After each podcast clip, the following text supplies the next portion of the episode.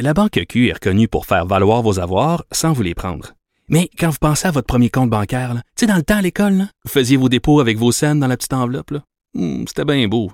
Mais avec le temps, à ce compte-là vous a coûté des milliers de dollars en frais, puis vous ne faites pas une scène d'intérêt. Avec la Banque Q, vous obtenez des intérêts élevés et aucun frais sur vos services bancaires courants.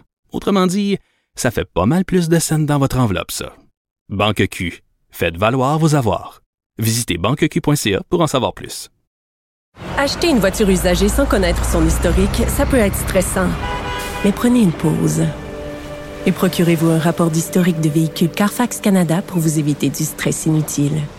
Carfax Canada. Achetez l'esprit tranquille. Antoine Robitaille. Le véritable troisième lien. Du Salon Bleu à vos oreilles. Et tout ça sans utilisation des fonds publics. Doit-on repousser l'âge de la retraite à plus de 60 ans? Euh, C'est une des questions que la Commission parlementaire des finances se pose actuellement et on euh, se la pose avec euh, un des membres de la commission, Frédéric Beauchemin. Bonjour. Oui, bonjour. Député de Marguerite Bourgeois du Parti libéral du Québec et donc vous êtes responsable des dossiers finances, économie, innovation. Donc l'âge de la retraite, hier, il y a eu un petit flou dans la position du Parti libéral. Le matin, Marc Tanguay nous dit pas sûr qu'on va voter pour la motion de Québec solidaire qui disait faut faut pas repousser l'âge de la retraite, faut laisser ça à 60 ans.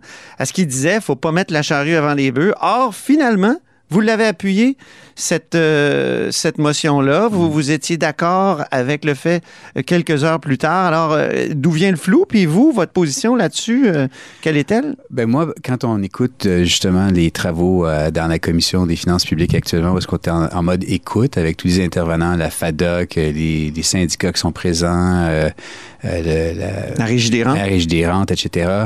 On entend euh, le, le même phénomène. La majorité des gens semblent être euh, contre l'idée euh, de repousser à 62 ans l'âge d'admissibilité à 62 ans euh, pour plusieurs raisons. Je pense que la raison principale, euh, c'est une question de flexibilité. On comprend donc effectivement que c'est plus payant pour quelqu'un qui retire ses rentes plus tard parce que le montant va être plus élevé.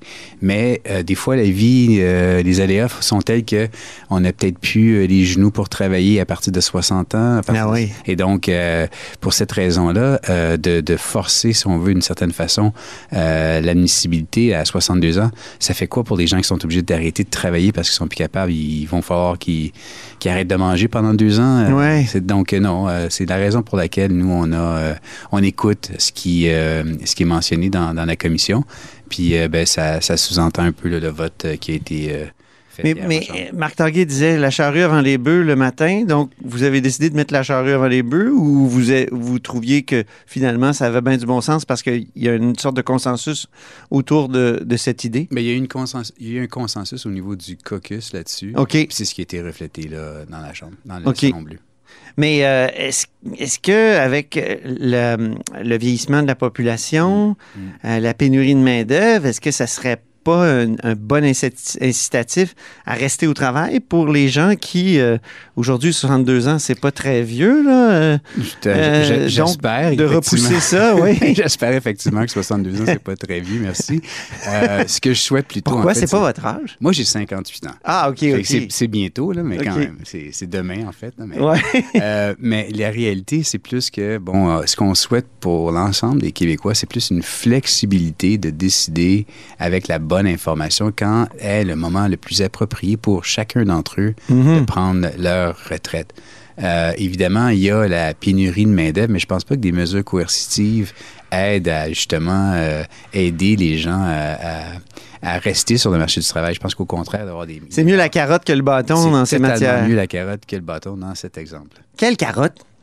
Ben, écoutez, Selon je vous? pense qu'il y a plusieurs idées qui ont été déposées, dont celle d'éliminer euh, les cotisations, justement, au régime à partir de l'âge de 65 ans. Mais je- J'aimerais vraiment plutôt passer à travers l'ensemble du processus de la commission avant d'être capable d'avoir une position claire, nette et précise, parce qu'il y a beaucoup d'intervenants qui nous restent à entendre. Mais vous sentez quand même que le ministre a un préjugé favorable pour repousser ça à 62 ans, l'âge de... C'est sa position initiale. Ouais. Je suis pas dans la tête de M. le ministre pour le moment, mais c'est sa position initiale. J'imagine que par la suite, euh, il va avoir à consulter avec d'autres, puis euh, ils vont nous revenir avec le projet de loi euh, lorsque les lorsqu'ils vont avoir tout dig- digéré l'information. Parlons d'un sujet connexe, dans le fond, à la pénurie de main-d'œuvre, au moins, celui des robots. Parce Ouais. que vous avez, ça m'a étonné, puis c'est là que j'ai eu envie de vous parler. Vous êtes un nouveau député, puis euh, vous avez osé tweeter un article de la presse qui portait sur une sorte d'inquiétude euh, face aux robots. Moi, j'avoue que le logiciel Chat GPT, là, qui peut rédiger C'est des plus textes. drôle en français, le chat GPT. là. Oui, oui, c'est ça, c'est très. c'est- et puis, c'est c'est impressionnant ce que Chat GPT peut faire. C'est inquiétant pour un journaliste comme moi. C'est inquiétant. En fait, c'est Et- inquiétant pour tous les gens Ben qui, oui. ont été, euh, qui ont passé énormément de temps à l'université, euh, des gens qui ont de l'expérience sur le marché du travail. C'est euh, c'est inquiétant. Mais en même temps, on a besoin des robots si on veut régler cette pénurie de main-d'œuvre, accroître la, la productivité. Alors, ça serait quoi vos. D'abord, quelles sont vos inquiétudes? Est-ce que vous partagez les inquiétudes qu'il y avait dans cet article-là? J'en ai quelques-unes, effectivement, que je partage dans l'article, mais je dirais que plus précisément, euh, le chat GPT a, euh, disons, certains avantages au niveau, effectivement, de peut-être être une des solutions potentielles pour la pénurie de main-d'œuvre. Mais selon moi, je pense que la chose qui est le plus important, c'est de mettre des balises pour que la transition, hein, parce que je ne dirais pas que ça se, fasse- ça se fasse automatiquement, mais que la transition soit humaine. OK, on peut pas du jour au lendemain euh, remplacer un paquet d'individus qui ont travaillé plusieurs années d'expérience, des gens qui ont étudié plusieurs années à l'université, soudainement les, les, les, les remplacer, puis je peux pas identifier quel groupe en particulier pourrait être euh, sujet à ça, mais effectivement, euh, recherchistes, journalistes, il y en a plusieurs là, qui, qui peuvent être menacés par... Dans le monde de la finance, vous, aviez, vous avez été chef des marchés des capitaux à la Scotia Bank, à la Banque Scotia. Euh, Est-ce que déjà il y a des logiciels ah, a euh, dans, les, dans les marchés qui Ouais, font beaucoup de travail?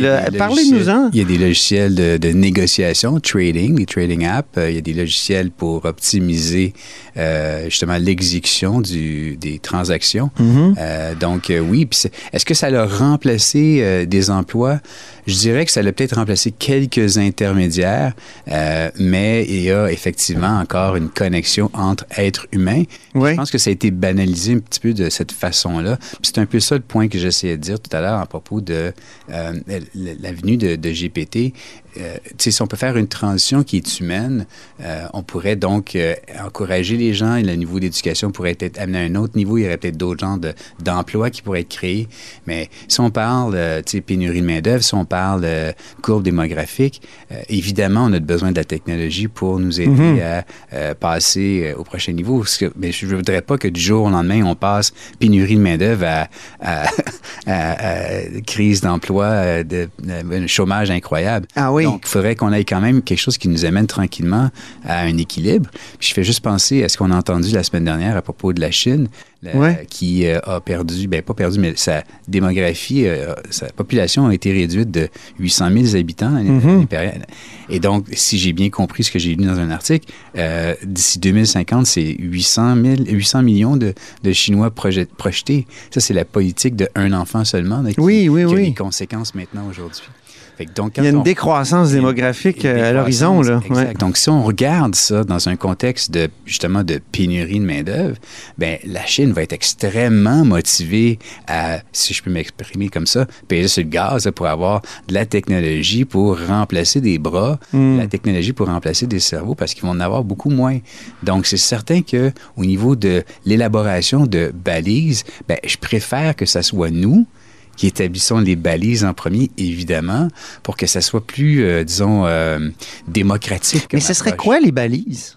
Mettons, quelle loi, quel règlement on peut adopter ici au Québec pour euh, encadrer l'intelligence artificielle et la robotique? Ben, je pense qu'il faut, faut qu'on pense au facteur humain de la chose et donc les conséquences directes là, de, de mise à pied qui peuvent être faites, euh, des conséquences directes aussi au niveau de l'éducation, parce que comme vous l'avez probablement lu, euh, la chose qui semble avoir été la plus euh, rapportée récemment, c'est le plagiat aux universités. Oui.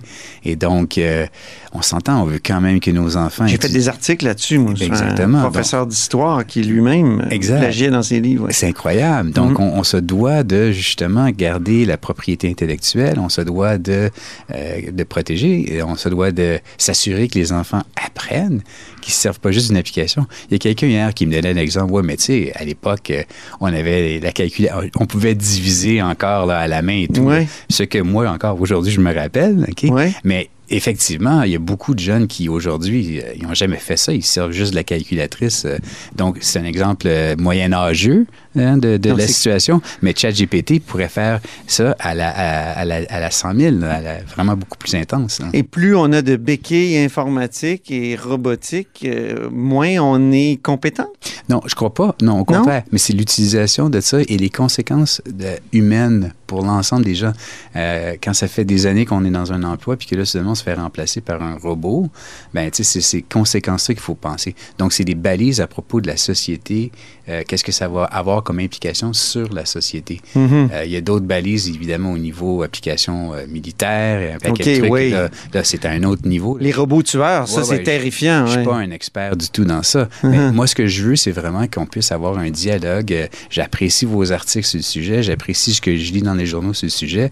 Moi, je suis curieux de nature. Fait que pour moi, ça a été quelque chose qui m'a interpellé. Puis la, la, la réaction que j'ai eue était intrinsèque. C'était, ben, balise, c'est certain que ça nous, ça nous prend. Ben oui. Puis je, je suis pas l'expert à savoir quelles vont être les meilleures balises, mais je suis très... Ouais, ça serait quoi un projet de loi sur. Je euh, sais pas, je sais pas. je- je- Parce qu'à l'inverse, vous savez qu'il y a des juristes qui travaillent sur le droit des robots.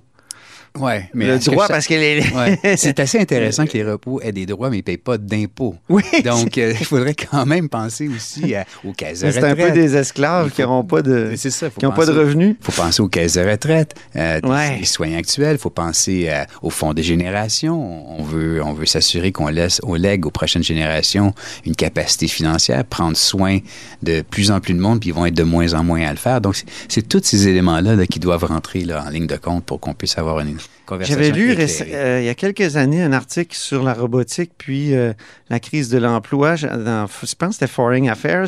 Et, et là, on insistait beaucoup sur le fait qu'on va peut-être devoir passer à un revenu minimum garanti puisqu'il va y avoir tellement d'emplois euh, occupés par des robots puis par l'intelligence artificielle.